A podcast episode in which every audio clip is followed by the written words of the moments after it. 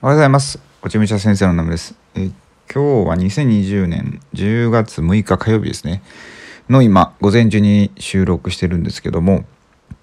えっ、と、今日のテーマは、まあもやもやした時の対処法みたいなことをお話しさせていただこうかと思います。で僕、最近ですね、あの、2018年に映画になった「日日これ口実」ってあのお茶の映画とあとまあ、えー本があるんですけどでこれまあ、えー、と結構ヒットした映画なんでご存知の方もいるかなと思うんですけど、まあ、キキキリンさんとかが、えー出演されてる映画ででそれの続編になる「口実日記」っていうまあこれもお茶の本なんですけどでお茶の本読んでて結構結構てかかなり面白いんですよね、まあ、僕的には。うん、お茶に興味がある方とか、まあ、あとなんか生き方に迷ってる方とかにはすごいあの響く内容だと思うんですけど、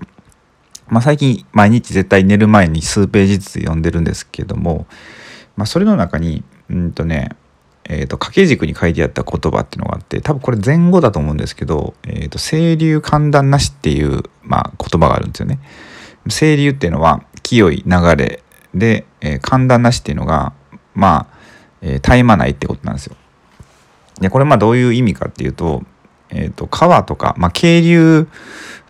まあ、ずっと流れがあるじゃないですか。で流れがあるところって、えー、とよどまないですよね。あの水が濁らないじゃないですか。で逆にこう沼とか、えー、と流れがない時っていう流れがない場所っていうのはまあ濁ってますよね。すごい汚いじゃないですか。でまあそれで、まあ、流れがあるところは常にえー清らかだよっていう意味なんですよね。でこれまあ僕たちの,、えーとその心の中とかも同じようなことが言えると思ってて例えば何か何か思ったとしてもなんかもやっとしたものがあるとあったとしてもなんかそれをこう出していかないとやっぱどんどんあの積み重なっていってそれはよどみになっていくんじゃないかって思うんですよね。でなんかやっぱ溜め込む溜め込み体質の人っていっぱいいると思うんですよね。僕もまあ結構溜め込むんですけどまあそれをなんかいろんな方法でこう解消したりしてるんですけどうちの嫁さんも結構溜め込むんですよね。うん、でいつかその溜め込んだのが爆発するみたいな、まあ、そういうパターンなんですけどだからこう常にこう出していく場所っていうのは必要なんじゃないかと思ってて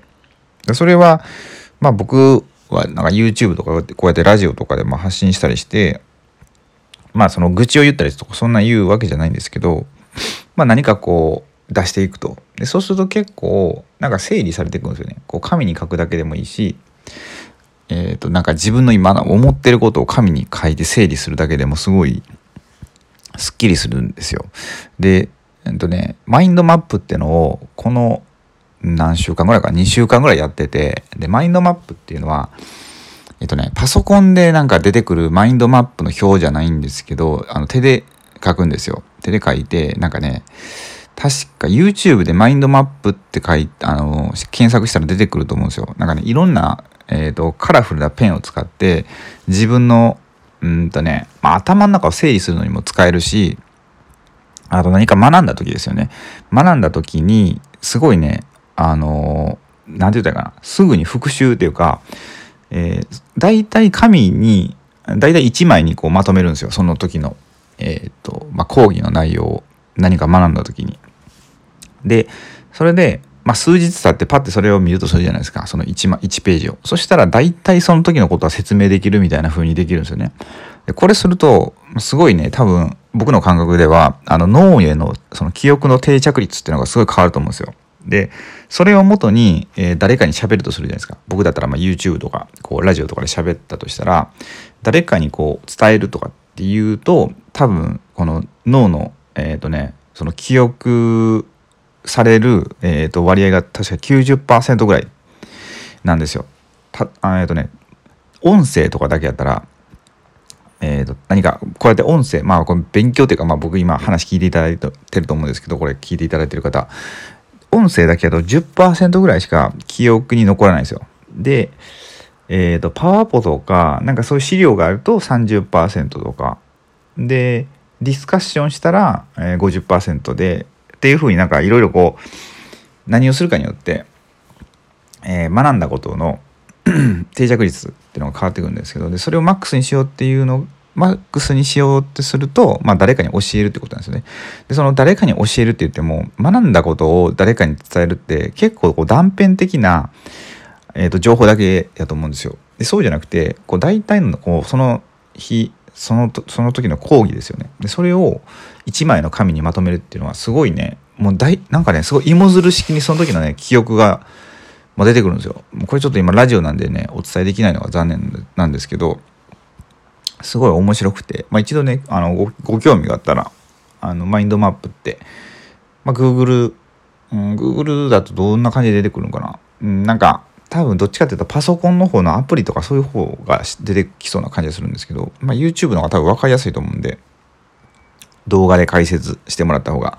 まあ、一度ね見ていただいたらいいかなと思います。これねほんとねおすすめなんがあのすごい勉強が好きな方いると思うんですよ。僕もなんか知識が増えていくの好きなんですけど